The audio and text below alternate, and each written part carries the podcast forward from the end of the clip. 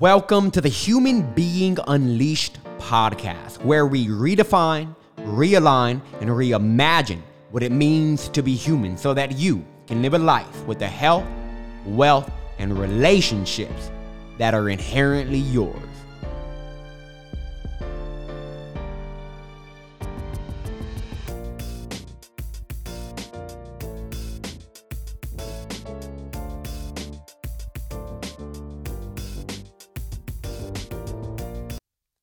Have you ever felt like you've had a lot of potential to do great things? Have you ever felt like you have a lot of potential? Now, when I say a lot, I mean a lot of potential to do great things, but sometimes you just lack the discipline to follow through and do everything that you say. Maybe you're just dropping your commitments and you're you're just not keeping your promises to yourself. Well, I'm about to share with you a very quick story on why that happens and how you can get rid of this. Um, very interesting. I had a client who was a very accomplished individual by his young age of 24. He had a thriving career, brand new home, rental properties, uh, good relationship, good friendships. I mean, things were going pretty great for his age. But he had one nagging issue. He was unorganized and he always found himself late to certain commitments and meetings and you know just certain things like that. And he had a lot of trouble just managing his time and completing every priority that he said he was going to complete. In other words he struggled keeping promises to himself. And if you've ever struggled with keeping promises to yourself and dropped the ball after time and time after again then you know that has a real impact on your confidence towards yourself because you start to trust yourself less and less and less. And um, then before you know it, you just go on this rabbit hole of uh, insecurities because you can't trust yourself. So, in the same exact case for my client, he started um, really noticing this was knocking knocking his confidence, and it was making him very angry towards himself. And uh, again, he was getting in his own way and he knew it. This is probably the most frustrating thing is getting in your own way and knowing that you're getting in your own way. So we ended up using the neuro remapping method to trace his behavior pattern down to its root cause. And this is what happened. So interesting. He went back to a memory where he was about eight years old and he was walking into his classroom late. He was about like a little, little bit under an hour late to class um, and he, again, he was eight years old. He walked inside and he smiled. And I noticed he was smiling. So I was like, um, How do you feel? He said, It feels really good. Like, I feel good. I feel happy. I like this. I said, You like this? What's this? He was late. I like being late. I got really curious. I like lean in and I was like, Why do you like being late so much? Then he said, because when you're late, everybody looks at you. You get noticed and you get acknowledged. Huh. So, more curious, I ask him, Do you feel like you're acknowledged at eight years old? And he goes, No, I don't. And his shoulders drop. And all of a sudden, he goes from smiling and being really happy and joyful to heavy and a little sad.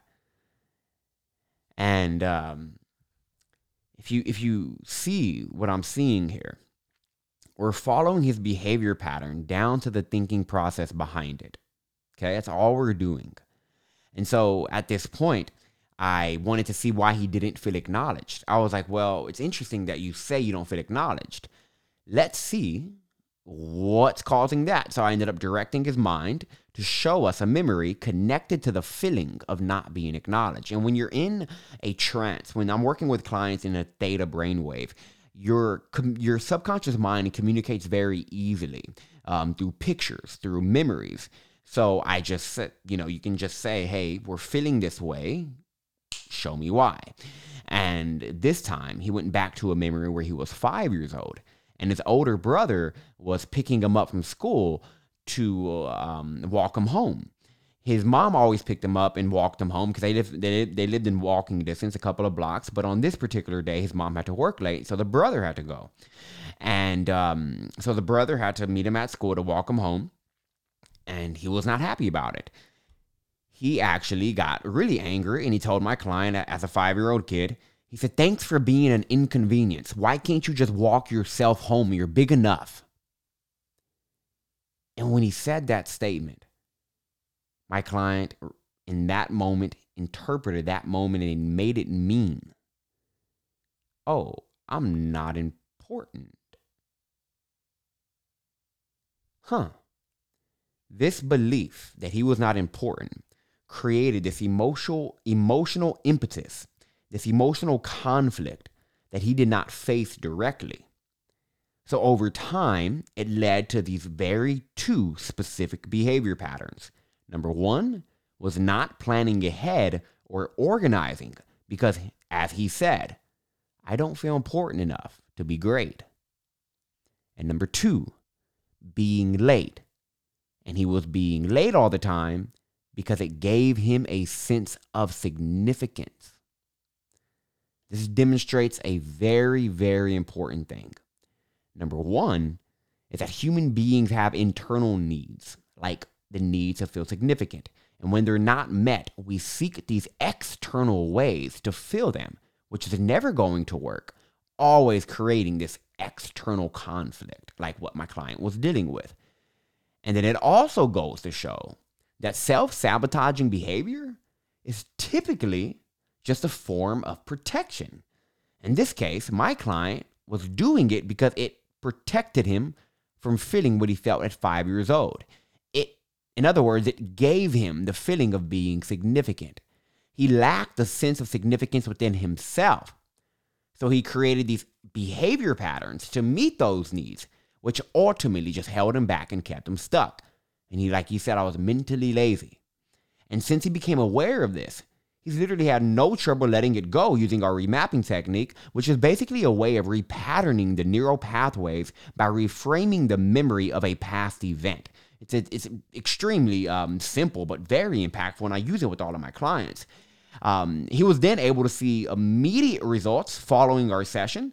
Uh, he he said he had the best sales week two weeks in a row after his entire team, and he's been on time to everything. And he said, I, I just never been this punctual in my life, and I'm actually getting in all of my workouts because he works a lot. But that's that was a big reason. Well, that was an excuse as to why he wasn't going to the gym. But he was like, and I'm hitting all of my workouts, and I'm still getting all my work done, and he's getting more results. I mean, better results out of his work.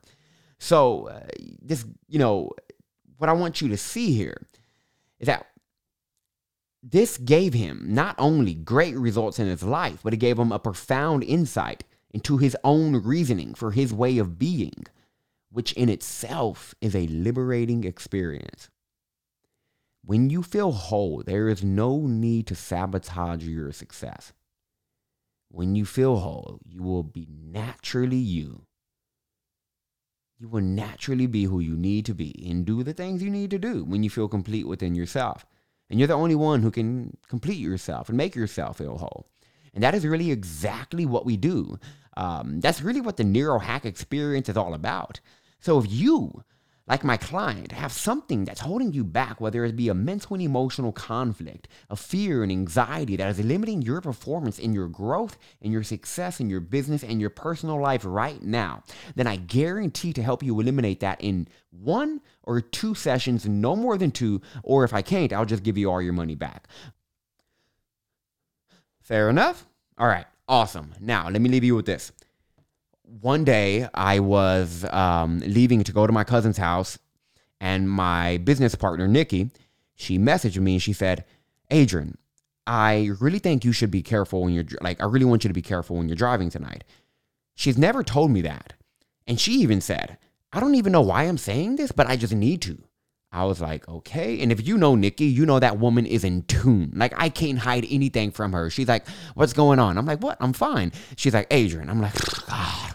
And so I, I knew how intuitive she was. So I was like, okay, I'm going to take what she said into serious consideration. And then later that night, I'm leaving my cousin's house and I'm about 10 minutes away from my house. It's a, and it's a, um, it's a, it's a little bit after midnight. And as I'm driving, all of a sudden, that memory of Nikki saying, Adrian, be careful when you're driving tonight, just flashed into my mind. And then my entire body just screamed, Adrian, stop, stop. And so I slowed my car down. I was going like maybe 50, 55 miles an hour. And I slowed my car down and I went down to maybe like 25, 30 miles an hour. And as I, appro- I was approaching this green light, as I approached the green light, these two cars ran the red light.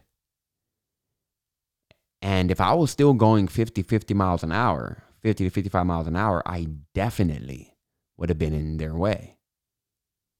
And uh, def- I more than likely would not be recording this podcast for you right now.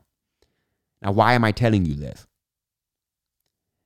Because life happens for you when you just listen to what's going on within you and get out of the way.